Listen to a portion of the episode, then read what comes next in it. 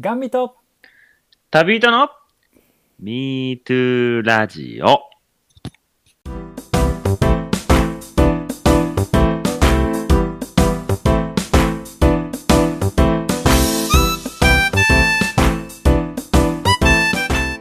1日、18日はガン旅。えー、今回ね、18日にまた収録になってるんですけど、えー、とりあえず頑張って、もう一回撮りましょう。ようです。はい、えー、本当にまさかの録音できてないという事実に驚いております。どうも佐野です。いやー、こんなこともありますね。本当に申し訳ない。いや僕は全然いいんですけどね、この世界中にいるリスナーさんたちが ね、 そうですね。はい。どうま思われるかですよ。あそうですね。本当に申し訳ないことをしました。大変申し訳ございません。はい、あの僕、インスタグラムで、あの、えっ、と、まあ、ガン旅が今回ちょっと収録が録音できてなかったので、はい、はい、えー近々撮り直しますねみたいなストーリーを上げたんですよ。上げていただきましたね。えそうするとですね、まあ、なんなんかコメントいただきまして、ー、えーえーその日がね、15日がちょうど僕がやってるラジオ、両方同じ日に上がる日だったんですね。はい はいはいはい。はい、でそれは僕はあんま気にしてなかったんですけど、はいそのフォロワーさんはいや両方一緒に来るのですげえ楽しみにしたのにっていうねいやもうだな、これ。はいまあ言うたらあれですよもう月食とか日食みたいなもんですよ言うたら。マジか、へこむな、それは。まあまあこれはもう誰のせいでもないんでねまあまあまあ、そういう時もある。はいえーということではいもうこの「ガン旅」始まって以来の初の奥やりということになりましたねそうですはいまあ蔵にも入ってないけどねもそう そうや ね。プランにあるはずのデータがないみたいな状態なんうで。そうそうそうえー、そうなんです。盗まれました何者かに盗まれましたはいえー、もうやらかしました、本当に。申し訳ございません。はい本当に。はい、はいではまあ始めていきましょう。はい第18回目ですね。えはー、11月の18日水曜日です。えー、がんを経験し日本一周した佐野さんと旅によく行く企業がそれぞれの旅の経験やらがんの経験をシェアしていく番組でございます。はい。えー、まあ毎度の通りですけど、まあ今ちょっと闘病中の人が近くにいるとか、えー、元気がちょっと最近ないんだよなとか、まあちょっと今旅に出たくて仕方ないんですよみたいな、そんな人のに届けばいいなと思って、えー始まった、えーラジオでございます。はい。そうですね。はい。そうですね。えーっと、そう、こうそうか、前回話したからね、またその話の繰り返しになる部分もあるかもしれませんが、そうですね。はい。私、はい、道のくしおがトレイドを歩き終えて帰ってまいりました。えー、本当にご苦労様でした。お疲れ様でした。はもうね、言うて今日18でしょいはいはい。もう終わったの3週間ぐらい前になるわけですよ。おー、早いですね。うーん、そうなんですよね。どうですか、普通の生活はでね、え、普通の生活なんかちょっと忙しいね。特に今日なんかバタバタしてましたよ。あでね、昨日ちょっとね、あの、楽しい遊びを始めてね、ーはい。あの、お家でちょっとあの、お酒をちょっといろいろ作ってるというか、おー作ってるわけじゃないな。あのウイスキーにねいろんなものをつけて遊んでるんですよ。あ、なるほど、なるほど。びっくりした。あの、それ捕まるやつだからね。 そうなんかねコーヒー豆をね買ったんですけど、はいはいはいちょっ。と僕がコーヒーに入れてるその容器がコーヒー豆入れる容器がちょっとこうサイズがちっちゃくてうん、余っちゃったわけですよ。なるほど。だからその余ったやつどうしようかなと思ってウイスキーやったからねウイスキーにこうつけてみようと思ってコーヒーを。そしウイスキーにコーヒー豆を入れておくんですよ。へえ、なるほどね。そうそしたらウイスキーにコーヒーの香りが乗るのではないかと思ってはいはいはい。私はそれを飲みながらの収録でございます ねもうどうですか、コーヒーの具合は。いやーしっかりまだ2日やけどねもう色も変わってきたしねそうなんや。美味しいですよそうねそれにこうあのまあ勝手にテンション上がってしまったんでリンゴにつけてるのもあって、はいはいはいはあい。とはパイナップルですねはいはいはい。と,、えー、とオ俺。レンジうん。そうですね、まあ、その3種類をこうつけてるんで、まあ、またサモさん飲みに来てよ。 そうね。いますよ。じゃあちょっとそいつを目当てに。そうやね。はいはいはい。はい。そちらはどうですかそちらはもう相変わらず、もう日々日々追われておりますよ。もう年末なんでね、あのまあ、師走ですよ。もうちょいしたら。うん。うん、もうやっぱ忙しいですね、年末は。あどの業界も大変そうどうどうなのね、特に僕はその食品業界なんで、やっぱね、年末は、あの本当にもう、需要でかなり忙しい日々を過ごしてますね。うんうーん。で、まだサノペスが出てくるやつだね。サノペスとの戦い終わった一応でもねなんか鼻の調子は良くない良いやくいやないまた来るよ、絶対年末に。第3波が来るねコロナと一緒やもう 本当にも 年末ペスやね。うそれね。年末です年ペス。年ペスね。年末です来てますよ年末ですああ来てますよもう、末ペスね。えはい。ー、こんな感じでござまいあまもうね、僕らのどうでも嫌な話はいいんですよ、もう今回は。すそうですねはい、はい。はい。もうもしかしたらリスナーさん、この辺飛ばしてる可能性あるからいねや。もう全然あるでしょもう15秒スキップですよぴょんぴ ょん 大体いつも佐野さんどうよ言うたらいつも通りですよっていうぐらいから佐野さんもなんかしていかなあかんでいろいろそうやなほんまやなはいはいはいということでですね、えー前回告知いたしました、えー今回の第18回目19回目も続きますけど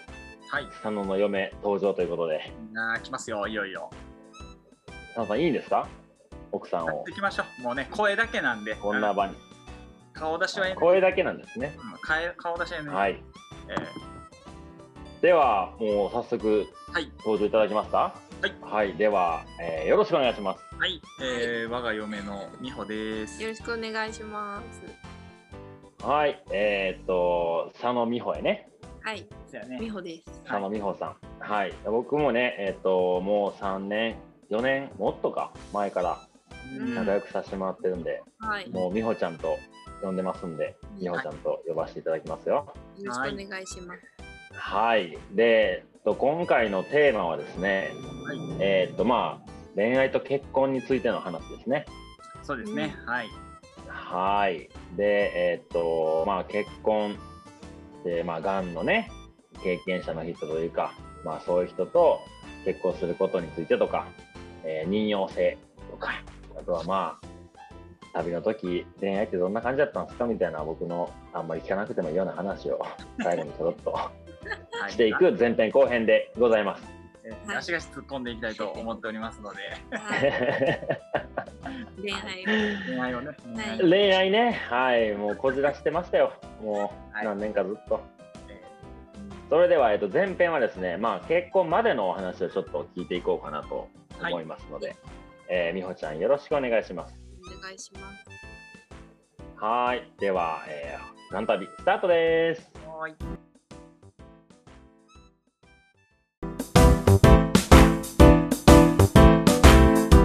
はい、では本編行きましょう。はい、お願いします。はい、えー、っと、何から聞いていきましょうかね。こはい、のでも、奥さんがゲストに来ていただいて、はい、はい、はい、えーとまあ、前編後編で行くんですけど、えー前編は結婚までのねお話をちょっと聞いていきたいと思ってるんですけど、はい、えー一応ねこのラジオ30分ぐらいでね全部終わらせようってるんですけどねまあこの前編後編でそんな時間で話できるんかっていうとこはあると思いますけど、まあまあまうん、まあ、ちょっとはいあ。あのポイントポイントかいつまんでね、はいお話聞いて。ではではもう早速ですけど、はいえっ、と佐野さんと美穂ちゃんが、えー結婚したのは何年前ですかもう何年ですか結婚生活は。えっと、2017年になるので、だから3う年、ん、ね、三年経ちましたね。 3年目ってことはい、三え年3年4年目になる四今目四年目です四年 ?4 年目か。目はい。であの付き合い始めたのは何年前が11年なので2000。 ?2011 年。うん、おお9丸年前。 9年経ちました。だかまら、あ、じゃや約10年ぐらいやね言うたらねそうです。うーん10年も。じゃあもうまさにこのね佐野さんのあれこれを真横で見てきたそうですよ。そう唯一の人間ですねえーえーええーえー大変そうやな、なんかいろい ろ。 こういう意味よ。いろんな意味でですよ、いろんな意味で。はいそんないろんな意味で。だからな否定はしそなはうい。ですね。はい。でね、多分このリスナーのさんの、多分いろいろこう、聞きたいことを何かなって考えながらね、質問をちょっと用意してるんでね、その辺を、はい、聞いていきたいなと思うんですけど、はい、お願いします。まずまあ、その、えー、がんの人が身近にいてない人たちからすると、そういう人とまあどういうふうに出会ったのかっていうのはまあ気になるところではあると思うんですよ。うん。その出会いみたいなところはどんなとこなんですかお二人の。出会いは私が学生時代のバイト先、うん。まあ、某アパうレルん。で私うんうんうんうがんそれこそあのーまあ、短大だったんですけど短大に入学してすぐにバイトを始めようってなって始めたそのアパレルショップで私が入社した半年後に佐野さんが入ってきて、まあ、そこうんうがん、出会いですね。バイああっトてことは佐野さんはその時も日本一周を終えた後ですね。そうやね、うんうんえっと日本一周終わって、えー何しよう、人と会うの楽しい接客業やろう言うてそはあはあはあは先、う行っんたわけですね、あ、はあじゃあ今までよくねあの日本一周の後どうしようかみたいな話をしたところもうそのタイミングで美穂ちゃんとまあ同じ場所で出会ったってことだよね職い、場そうで。ですね。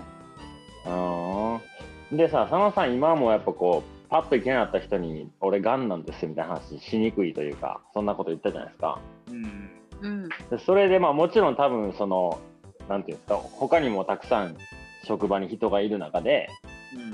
うんいきなり美穂ちゃんに「俺がんなんよ」とか言わんやんか言わんなさすがに な年もだいぶ下やしな、うん学生やしうそな、うんうんうん私も学生でまあまあ多分そうやねそこからこう、まあ、付き合っていって結婚していくっていう流れがあるとは思うんやけど、うんえーっとこれあのどっちからそのこの人と付き合いたいなって思い始めたのこれちょっとこうあの赤裸々にお話ししていただきたいんですけど次の質問にかなり重要なところなんですねうん、はい、まあねえっと最初はまあうん本当に妹的な、それあのまあ、学生メンバーと結構仲良くさせてもらってたので僕はですねうんあそもそも佐野さんと美穂って何個違いなの年齢はおお違ううん、5つ違い。 5個違いねそうそうんんでまあ実際あの実の妹よりも年下やからまあまあきょきょおーというかまあねちょっと可愛いみんなこう妹弟たちよみたいな感じで接しててう、んでう、んうんでそんな中まあいてまあ本当になんつうのもう純な感じなわけですよまあまあキヨもなんとなくこう分かってもらえると思うんだけどあ美穂ちゃんがねそうそうそうそうそううんうんでまああこんな子おんねんなって思いながらだんだんだんだんこうあれ気づいたらみたい な可愛いなって思あっじゃあもうたっていうことですよね。それは佐野さんがってこと佐野さんからやねあーそうやなうんってなったらまあやっぱこう何付き合いたいなとか一緒にいたいなとか思うわけじゃないですかうん、でもそれをこう思った上でやっぱこう俺がんやしなっていうのはどっか引っかかるとこはあありましたまあめちゃめちゃあってやっぱりねましてや年下でだから当時まあ二十、歳成人式迎えたばっかよのね、えー子を、じゃあ果たしてまあ付き合うのもちょっとこうためらうような状態でじゃあ結婚とかを前提にってなるとこう果たして本当にいいもんかねとかっていうのは考えた。いやそらそうやんねそりゃそうよ。でしかも僕まあ逆の立場でちょっと同じ話か分からんけど自分が20の時に5個上の女性とそういうバイト先とかで知り合って僕がなんかひあんたのことがす好きなのよ言われて私がんやけどちょっと待って ちょっと待ってってなるよな そうやなしかもちょっ蓋蓋開けてみたら眼科いっていうね元が話ですね。あの言わなあかんことあんのよって言われて何言われるのかなっていろいろ想像したらがんとは思ってなかったみたいな ね、実は子供がいるんです。あってなるじゃなくてガンガイってなるね。そうそれをさこう考えた時にさ実はそのうーんとお互いに例えば20代後半とか30歳とかなってたらさうんそういう話からのもう結婚前提でお付き合いしたいっていう話ができると思うけどでも片や、まあ、佐野さん段も経験して、えー日本一周もしてさあこれからこういうことやっていこうっていう佐野さんとほんまにこうバイトみたいな感じでいてた20 5個下のもうまっさらの美穂ちゃんとうん付き合うってなると、言わなきゃいけないタイミングってあると思うんですよ。うんうんうん自分ががんだよねみたいな。うんうんそれっていうのはど美穂ちゃんはどういう瞬間に知ったのその佐野さんから聞いたの本か。当に本当に何気ないタイミングでそれこうそん本当に、だから佐野さんが私のこと妹的存在でうん見てくれてたように私もお兄ちゃん的存在だったわけですよ本当にうんうんバイト先のまあ年上の先輩だしと思ってうんうん 頼りになる人だなっていうぐらいにしか思思ってなくてで、うんうんであるそのタイミングで、まあ、いつもそのバイト終わりに、まあ、みんなでうんこう会話する時間があってでその時に、うんあのとある方が佐野さんに、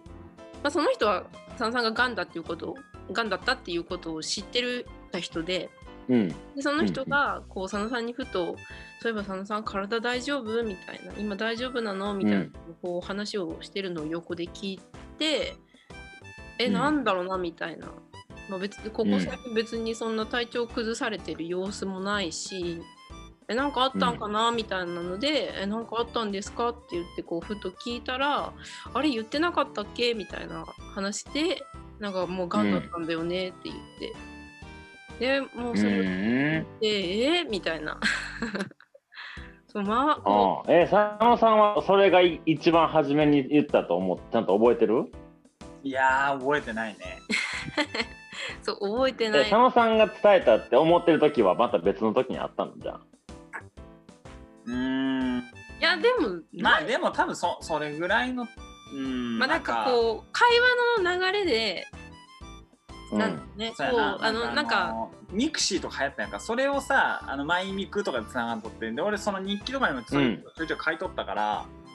あ、その辺あそうそう知っとるかなとかっていうのはあったはあったねうんだあああかふわっとねらそうやね私の中ではそこだったんですよねこううんみんなでこう喋ってた会話の流れでそううんうんうん僕がんだったんだみたいな話でえーへなえででそれが私は初めて知ったタイミング。ああうんあーでもなんか佐野さんからまあ一応美穂ちゃんに惹かれてってなったらいつか言わなあかんなって思ってなんかこう実はねっていう話をしてんのかと思ったら意外とそうじゃないんやねそうまだ全然付き合う前だったしその、ああそういうことかうん、バイト仲間っていう立場で聞いたから、うんだから本当に最初は「えー!」って、まあね、そんな病気だったっていうのなんて見た目じゃわからないし、うんうんうんうんでねそんなこう体の、ね、体調のね本人が明るい人だから、軽い安村みたいなね、そう元気な人何だ照れてんねん何照れてんねんなこのおじさはいそうですねんいやいや全員ですよね幸せを分けてもらってますよね明るい人だから、うんうんなそんななんかね体の小さな不調とかも見せないようなあ人だから全然そんなことを、ね、これっぽっちも思ったことないなかったしーうん気づいたこともなかったからそう僕がんだったんだっていうふうに言われてすごいびっくりうーんがあすごい覚えてます。うんあなるほどねでそっからまあ佐野さんがお付き合いしてくれませんかみたいな話をするわけやんかうんそうですねその時はさまあ多分うすうす佐野ちょっと来るなって思ってたと思うけどやっぱそのがんをこう患ってるかもしれないこれからいろいろまあどう言ってんかな普通のというか一般的な人とはちょっと違う可能性のある生き方をしていく佐野さんとお付き合いするっていう時にその人それぞれだと思うけどやっぱちょっと不安な部分があったりすると思うけどその辺はどう受け止めたのそうだね、まあ、一番最初にだから、まあ、付き合った時はまあ、ね、お互いこうすごい好き同士だったし、うまあ、んこれから付き合うっていうのもそうだし私も初めての彼氏だったからそれでおおそうそうなんですだからそれでねこうね舞い上がるっていうのもあったから全然そんなあーこれからとかっていうことも全然何も考えてなくてうんだけどその付き合って本当に早い段階でうんあ僕はがんだからこううんいろいろねあの今後そうなんかひ普通の人よりも先に死ぬかもしれないしとかっていう話はすごいしてくれうんて、うんうんうんうんでまあ、だけどやっぱりその時にはまあそうであっても私は今が楽しければいいじゃんっていう感あじだったから、あうんうんううんん、本当に特にそのまあ実際に今そのその瞬間にがんなわけじゃないもんな一回その治ってはいるっていう一応今元気やんっていうところやもんねそうそうもう退院されてるわけだし、うんうん検査のためにこうね何ヶ月かごとに検査してたとしても、今元気じゃん今楽しければそうだねみたいなそんな感じで当時は思ってましたねうんうんうんうん佐野さんそれ付き合ってくださいって言って OK された時は OK されるまで言ってからどんどんな気分やったのその言ったら無理って言われるかもしれんしいいって言われるかもしれんしいやーまあドキドキよねそりゃだしまああそれでもう断られたらもう恋なんてしないなんてみたいなね感じよほんとこっちとしてはーえめっちゃ滑ってるけどもう一回やってもらっていいですか それが滑ったねまあ滑ったけどもあーへえでもそれぐらいの気持ちでもうこの人じゃなかったらもう俺は結婚できひんなぐらいのノリやったそうそうであのそれのちょっと、まあ、半年ぐらい前から前それより前にお付き合いしとった人と別れてうーんでまあもうもうその子はもうもろだったのよその闘病中のもろだったかうらんうんう病ん期間中にそうやねねんそうやねんだからまあまあ付き合わそうれてとかいうのを見るとちょっとこうまあねいろいろこ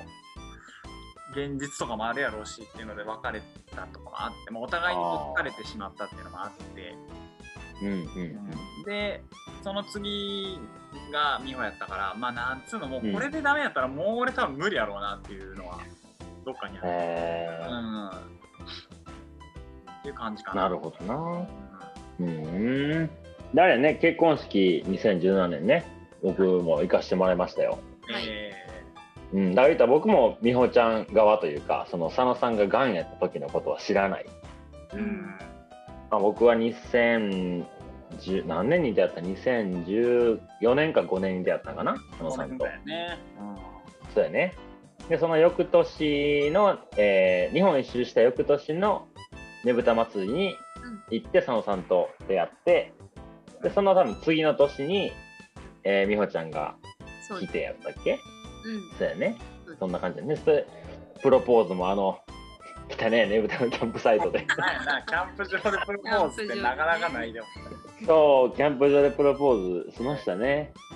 いはやもねういつまでも忘れないあのねい。もう、みんなが下手くそな感じねみんなが本当ねもうなんかもうそそわそわしちゃってそうそうそう。そうそうそう誰こんなことしたことない誰がどうするみたい なで、キャンプ場全体がざわつくっていう。そう全私私本人は全然気づかなかったけどうん 後々ねなんかあのみんなの様子をこう思い返してみると もうおかしいのことしかなかったよね。あの結婚式のことだけねちょっとお話ししたくて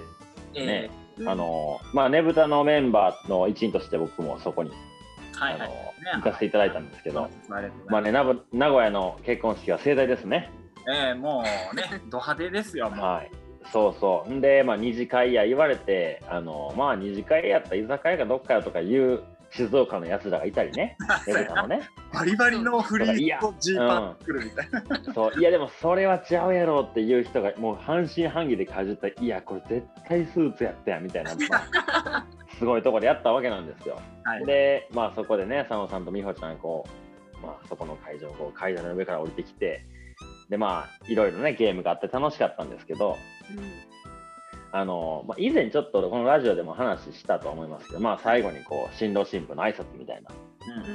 でそれでこう、佐野さんが、まあ、なんかこう、まあ、皆さん今日はお集まりいただいてありがとうございますみたいなこと言ってて、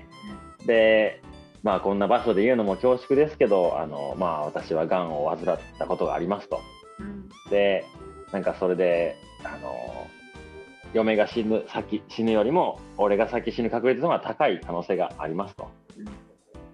で、まあ、もしそうなったらあのそういうふうになってしまった場合はあの、まあ、嫁をよろしくお願いしますみたいなことを結婚式のねその挨拶の場所で最後の締めみたいな時にねはい。うん言ってましたけど、え佐野さんあの結婚式はどんなこう気持ちで終わりましたー、かあーなんかねまあこのなんていうのまあ二十歳の時にね病気になってでまあその10年経ったら寛解と言われて、うんうんもかんもう言ったら完全完治みたいな感じでねそうそうですね完全に完治しました、うでえーと思ってたけどやっぱりこう心の中では本当に10年も生きれるのかっていうところをずっと、まあ、10年間戦い続けてきてうんで、まあ、その終わった時にこう嫁が隣にいてくれてっていうところでうんいやまさかこんな風になるとは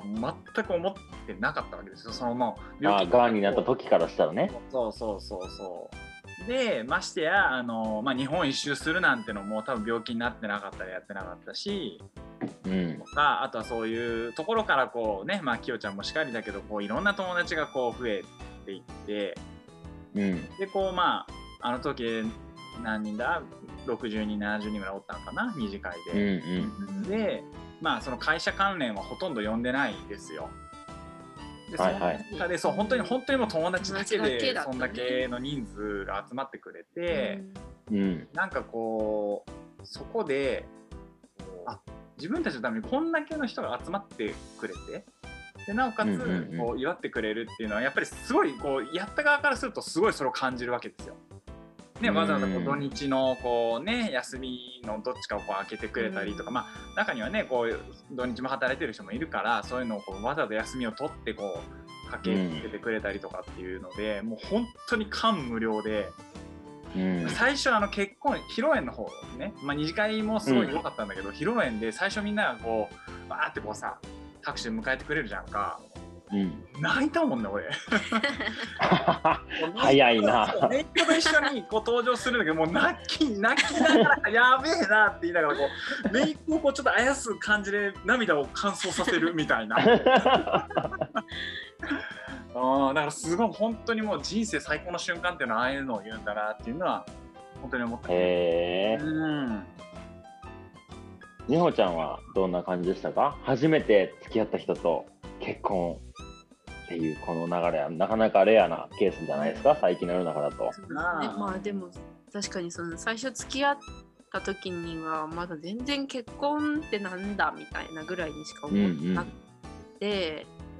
でだけどまあ佐野さん的にはもう早い段階で結婚したいと思ってるみたいなすごい言われてて、うんでまあなんかそのまあ結婚したいけどまあがんのこともあってとかっていういろいろあったけど、まあ、ななんだろうねその本当に全然その思っ結婚するとも全然思ってなかったし、まあ、自分自身がねうん佐野うさんとんう結婚とかじゃなくて、んうんなんか自分が結婚するなんて思ってへだから、うん、なんかあの結婚式の日は本当にまあそれこそ佐野さんが二次会の最後で言ってくれたーうん言葉がすごい、うん、響いたしうん後々それを聞いた友達とかもにもなんかすごいすごいこと言ってたねみたいなそうやね。僕その時ケーキ食ったけどな後ろで。毎回毎回言うな。そう、うん、まあでもやっぱりねあのそういうのを、まあ、隠して生きる人もやっぱり多いけど個人的には、まあ、そのきよちゃんが今言ったように先に死ぬ可能性がやっぱりちょっと普通の人よりは多少高いのかなと思うところがあって、うんでそれを踏まえた上ででそういう旦那を持ってる美穂をみんなでこう守ってほしいって言ったらちょっと贅沢なあれなのかもしれないけど。ちょっとこう気に、多分普通のね、夫婦とかよりも気にかけるってくれるのかなっていうところも含めて、あの辺は言ったっていうのはあるね。う。うんん。まあ、もし佐野さんに何かあったら、僕がちゃんと面倒見ますんで。はい。あの、どうありがいう家のことはちゃんと、稼い稼いでもらったら家で料理作って待ってますわ。どういうことやちゃん、これ食べ、言うて。っていうね僕が紐になればいいんですよね。むちゃくちゃやな。はい、じゃあちょっと長くなりましたけど、はいえー前編ね、はいえー終わりましょうか。はい、そんな感じで。はい、はいではまああと次回もね、えーご登場いただきますんで、えーはい引き続き、えー次回もお楽しみくださいということで、お願いします。はい、では、えーエンディングいきましょう。はい。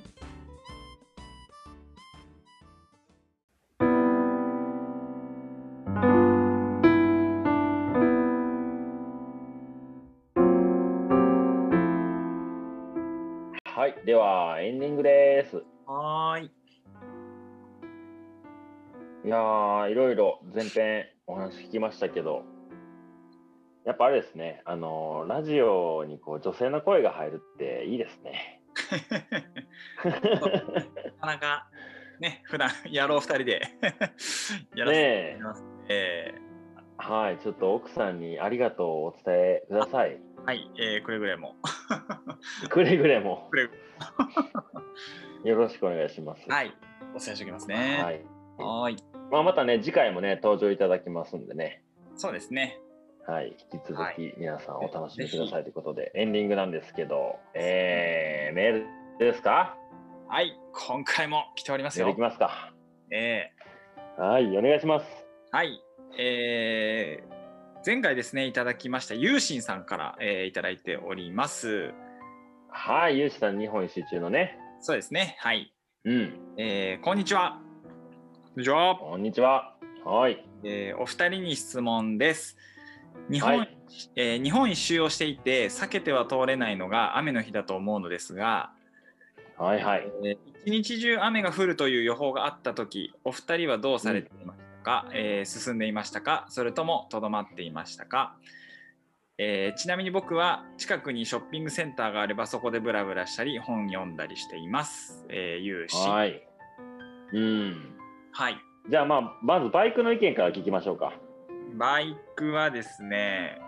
えーとど、まりがちですね。甘んじがちバイク乗っててさ、雨降ったら何がこう煩わしくなるのえーと寒い。もうまあまあこれもうチャリも一緒やと思うけどあのー何走ってる時のこのバーッとこうなって視界が見えなくなる感じねああ、まあ、スピードが違うから怖いよね。そうそうでプラスあのーなんだこうく車が通った時のバッシャーンっていうのが結構厄介だねああ、なるあほど。あとあれか、そんなこう、思った時に止まれないんやね。車道あだとねそ。うそうそうそうーん。うだねそれ、とどまってどこに行ってたんですかとどまってもまあもっぱらライダーハウスとかうん。あとはでもまあそうだよなライダーハウスの存在を知ったのも割と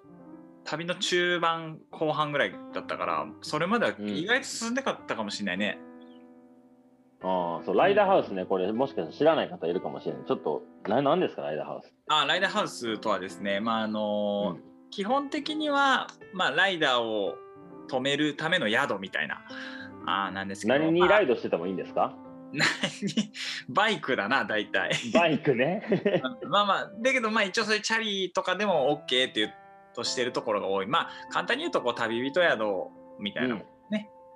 うんね、安いとこやね、雑そ魚うでね、すみたねいは、ないね。一泊だから1000円、2000円とかで泊まれるようなところがうーん。ね、えーでも、だいぶ減ってきたよね、ああいうとこもね。そうね、だから僕らが行ってた時はもう北海道も結構ただっていうところも結構 あって、そうやね、どういうことやねん、ただどってねういうことっていう。で、あともう一個、その ご飯が、えー、2000円でこうご飯を食べれますと、朝、夜着いて。漁師の店でしょそうそう、2000円払うと、えー泊まっていいですよと、もう謎のシステ ムね。どういうことっていう。 朝飯と晩飯食ったらもう泊まってくでしょみたいな、もう泊まってってくれよと、もうついでにどうぞっていうよう な、えーところもありもまうしたね宿泊の料金は出てないよね、もうそれ は。そうそうそう。そうですあね。ーまあまでもバイクやっぱさあのユーシーさんチャリンコでしょうん。やっぱバイクの人とやっぱ事情違うなって聞いてて思ったなあ、そうだね。だからまあ最悪進めんこともないのかなっていう気はしてるよね。まあそれにさあの言ったら3日4日5日1週間動かなくてもまあその距離一日中バイク乗っときゃさまあ何百キロか進めるわけでしょそうだね。うん。バイクって1日動こうと思ったら何キロ動けんのいやもうでもその種類にもよるんじゃないだから俺原付きでだからさ30キ佐野のロバージョン佐野のバージョン30キロ限界よろしくで本当にやってたからほんまにやって たのもう本当にもう30キロビタ止めよもう針がビターッとなって30キロだからあーじゃあもう単純計算10時間300キロとかやねそうそうだからもう本当に1時間後にちょうど30キロのところにいる俺みたいなあーでも自転車やったらそうですね大体ね1日うわー80キロぐらいかな、ああそんなもんなんやうーんうん、まあ時速15キロ出たらままあまあでも普通ぐそんなもんよねうあ、ん、で風に押してもらって20キロ出たら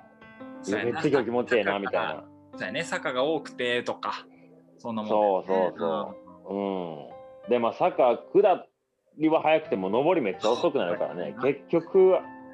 平均して15キロ1回間ぐらいちゃうかなあーそうするとね、うんやっぱりこの1日の進む距離っていうのがだいぶこうそうなんよね影響してくるよだかねら。まあ晴れてるからって言ってあの朝早起き起きて夜まで走ってもそんなに距離変わらへんからあーもしねどこどこまでに大体北海道何月に着いてで何月にどこどこ行くってざっくりのスケジュールをしても1週間動かへんかったら大幅にずれてくるよね。 そうやねう15キロ時速15キロやとやっぱちゃうよね。うん、なんか僕自転車の時は結構走ってたかもね雨でマッもク。スどれぐらい1日で走ったのえー北海道はまあやっぱね、あのー夏行ったから太陽上がってる時間長いから100キロは超えれたけどね。ああなるほどね。うん、で一回あの24時間走ったらどこまで行けるのかなっていう24時間チャレンジして、えはい、ー朝8時に、えーっと松江はいはいはいはい。をスタートして、えー次の日の朝8時に、えーっと広島県の山の奥で。攻めた24時間ね。経ってでもそっからそんなところですぐ寝れへんかったからなんだかんだもうなんかちょっとこうハイになっちゃってあー福岡まで行きましたよその日の夜にうわえぐいな。 360キロぐらいかなあでもねそれはだからそのさっき言った30キロビタ止めでも10時間走れば、そうやねわそうよそうそういけちゃうわけですからねうはんそうやねだからまあほんまに台風とかもうねふ鹿児島とかにいた時になんか、えー屋久島行きの船がはい網波で出ませんよとかっていう天気悪い日はもうなんか鹿児島のそれこそショッピングセンターとかで僕い映画とか見てたわ本読んだり映画見たりなるほどねやな、うん、でまあちょっと日本一周とは外れやけど歩くとねあのあ雨でも歩くしかないんですよ も